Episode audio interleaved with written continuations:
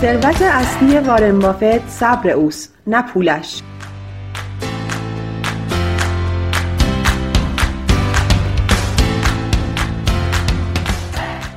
سلام سلام سلام. به چنل آی آر بلومبرگ خوش اومدین. من سارا فلاح هستم کارشناس بازار سرمایه معاملهگر و تحلیلگر. راه های ارتباطی ما از طریق کانال تلگرام و page اینستاگرام هر دو به آدرس IR Bloomberg هست. خوشحال میشم نظرات، پیشنهادات و سوالاتتون رو با من در میون بذارید. این پادکست از طریق پلتفرم صوتی شنوتو و کست باکس و سایر اپلیکیشن های پادکست در دسترس است.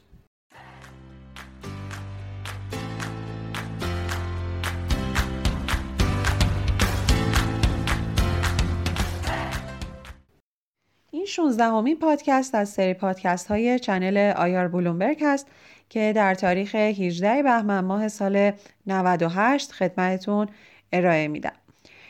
خیلی ممنونم از feedback هایی که به من دادین برای پادکست های قبلی این خیلی خوبه که شما مشارکت داشته باشین نظراتتون رو بگین پیشنهاداتتون رو بگین و اینکه یه طرفه نباشه اینکه صرفا من بخوام بیام یه سری مطالب رو بگم.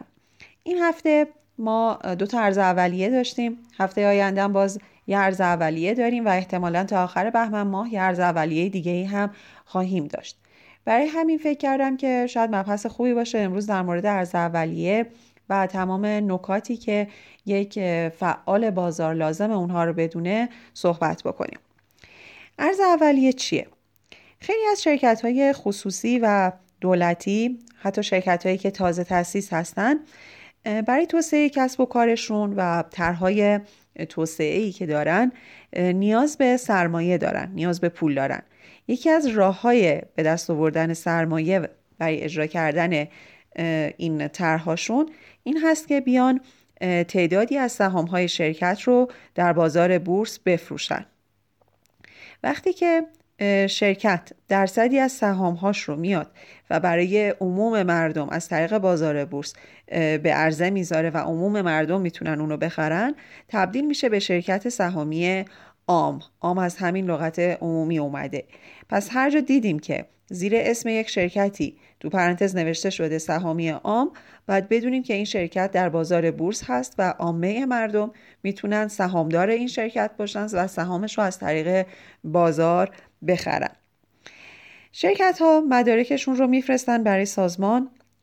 بعد از گذشته سری مراحل پیچیده و یه سری استانداردهایی که باید داشته باشن بازرس هایی که میرن شرکت رو چک می‌کنن حساب رسایی که حساب های شرکت رو بررسی می‌کنن و یه سری کارشناس هایی که میرن نهایتا مجوز ارز اولیه رو از سازمان می‌گیرن. یه روزی انتخاب میشه به عنوان روز ارز اولیه. و میان یک حد اکثر و حداقل قیمتی رو برای سهام هایی که می‌خوان برای اولین بار در بازار عرضه کنن می‌ذارن. نکته مهم در عرض اولیه اینه که باید برای فعالان بازار جذاب باشه. برای همین معمولا میان زیر ارزش ذاتی سهم اون رو قیمت گذاری می‌کنن. اگه قرار باشه این به ارزش ذاتیش عرضه بشه من فعال در بازار چرا بیام یک سهم یک شرکتی رو بخرم که هیچ دیتایی قبلا نداره؟ ما هیچ چیزی از رویه مدیریتیش نمی‌دونیم و کلا گذشته ای نداره. خیلی برامون مبهم هست. خب میرم یه سهمی رو می‌خرم که 20 ساله 30 ساله حتی 50 ساله که توی بازار هست و سابقش رو داریم. پس برای اینکه جذاب بشه برای فعالان بازار همیشه زیر ارزش ذاتی اون قیمت گذاری میشه. و همین نکته باعث میشه که جذابیت خیلی زیادی پیدا بکنه برای فعالان بازار سرمایه گذارا و یه جورایی سرمایه گذاری بدون ریسک به حساب میاد. بنابراین به هر کسی هر تعدادی که سهم ارز اولیه‌ای بخواد تعلق نمی‌گیره.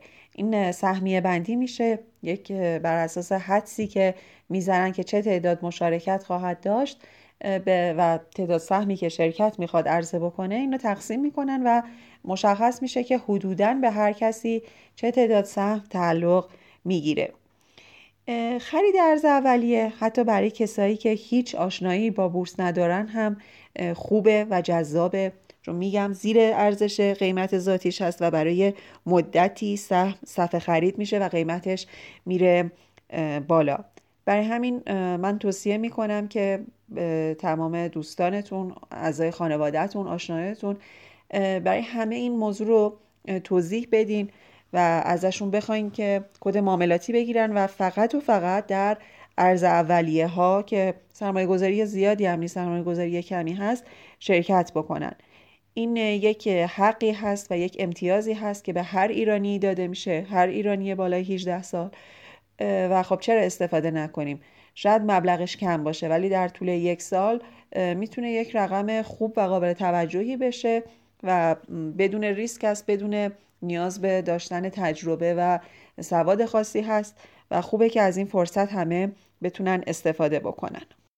زمان و تاریخ این عرضه اولیه و پولی که لازم هست ما داشته باشیم تا بتونیم در ارز اولیه شرکت کنیم و سرمایه گذاری کنیم همیشه توسط کارگزاری ها به مشتریان اطلاع رسانی میشه. معمولا از طریق SMS، ایمیل هست و داخل سایتاشون می نویسن تقریبا تمام کانال ها و سایت های بورسی این موضوع رو اطلاع رسانی می‌کنن. و در واقع می‌خوام بگم یک مسئله ای نیست که پنهان بمونه یه مسئله ایه که همه به راحتی می‌تونن ازش با خبر بشن. در چند سال پیش روش خرید ارز اولیه به این صورت بود که یک روز خاص و یک ساعت خاصی رو مشخص می‌کردن و همون موقع باید اوردر میذاشتیم. مثلا می‌گفتن روز دوشنبه 21 بهمن ساعت ده زمان خرید ارز اولیه هست. و همون لحظه همه می‌رفتن اوردر میذاشتن و این خیلی مشکلات زیادی رو به وجود می آورد برای اینکه سیستم های آنلاین و آفلاین کارگزاری ها پاسخگوی این همه اوردر در یک تایم خاص در یک زمان خاص نبودن و حتی ما تو خرید و فروش بقیه سهمام دچار مشکل می شدیم چون سیستما مشکل داشت هسته معاملات اختلال پیدا می کرد و از طرفی هم این روش منصفانه نبود چون هر کسی که زودتر اوردر میذاشت به اون احتمال بیشتری داشت که سهم ارز اولیه برسه و به خیلی ها ارز اولیه نمی‌رسید و نمی‌تونستن خرید بکنن. اما به خاطر همین آشفتگی هایی که تو بازار به وجود اومده بود به وجود می آورد اومدن و این روش رو تغییر دادن. روشش رو کردن روش book building روش book building به این صورت هست که شما می‌تونین از قبل سفارشتون رو بذارین.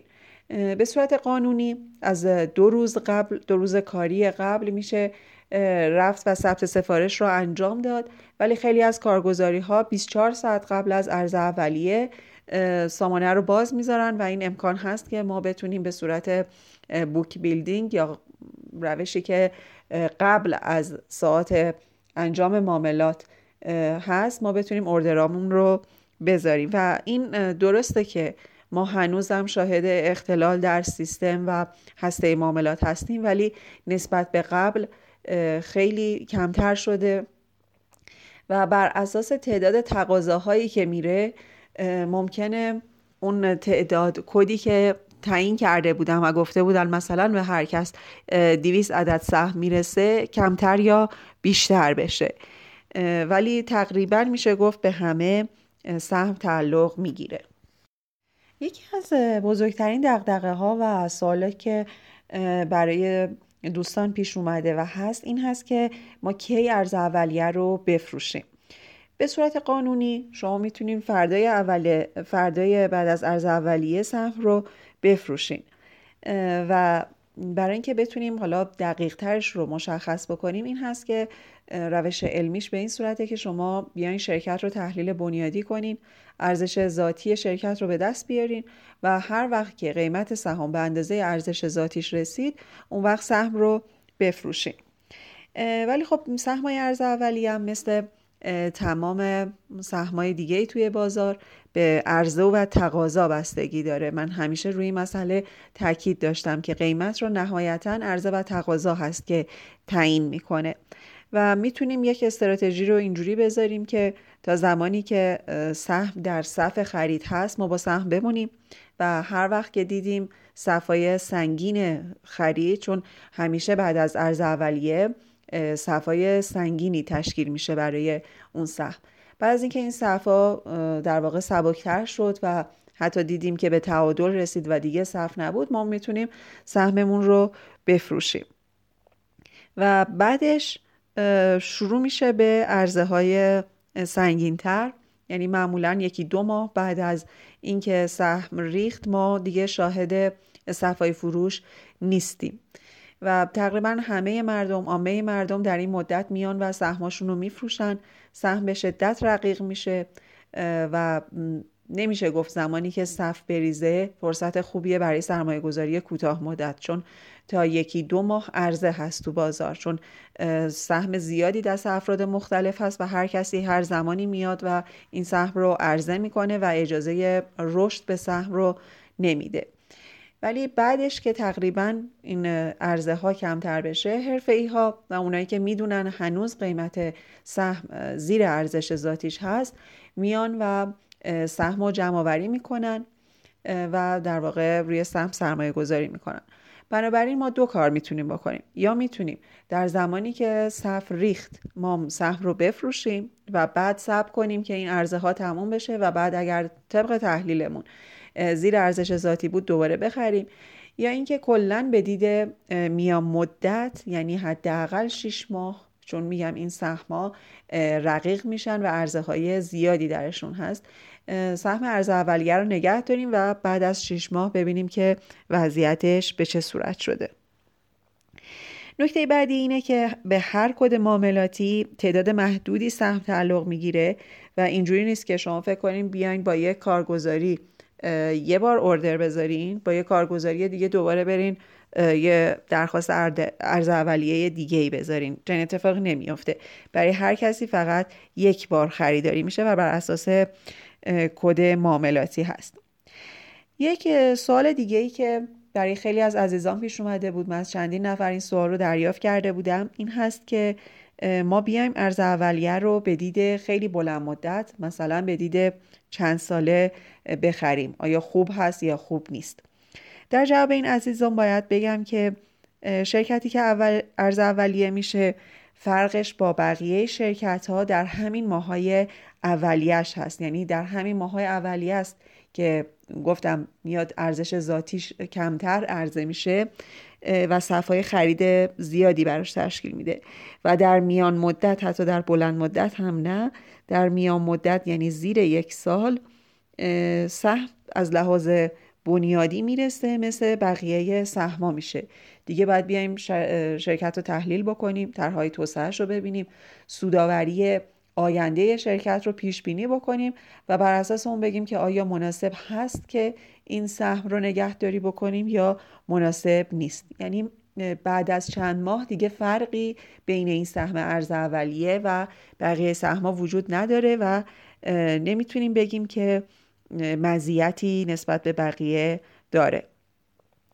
برای ثبت سفارش های عرضه اولیه مثل بقیه سهما هم میشه به صورت آنلاین باشه و هم به صورت آفلاین میشه سفارش رو بذاریم. معمولا طی سالها طی یک سال حداقل اقل چهار تا عرضه اولیه داریم و تعدادی که در هر ارز اولیه به هر کد معاملاتی تعلق می‌گیره بستگی به بزرگی شرکت داره و اینکه شرکت چند درصد از سهام شرکتش رو می‌خواد عمومی کنه و ارز اولیه انجام بده. خب عزیزان به انتهای پادکست این هفته رسیدیم. اگه سوالی هست خوشحال میشم ازم بپرسین. تا هفته آینده و پادکست دیگه شما رو به خدای مهربون میسپارم. شاد و پرسود باشید.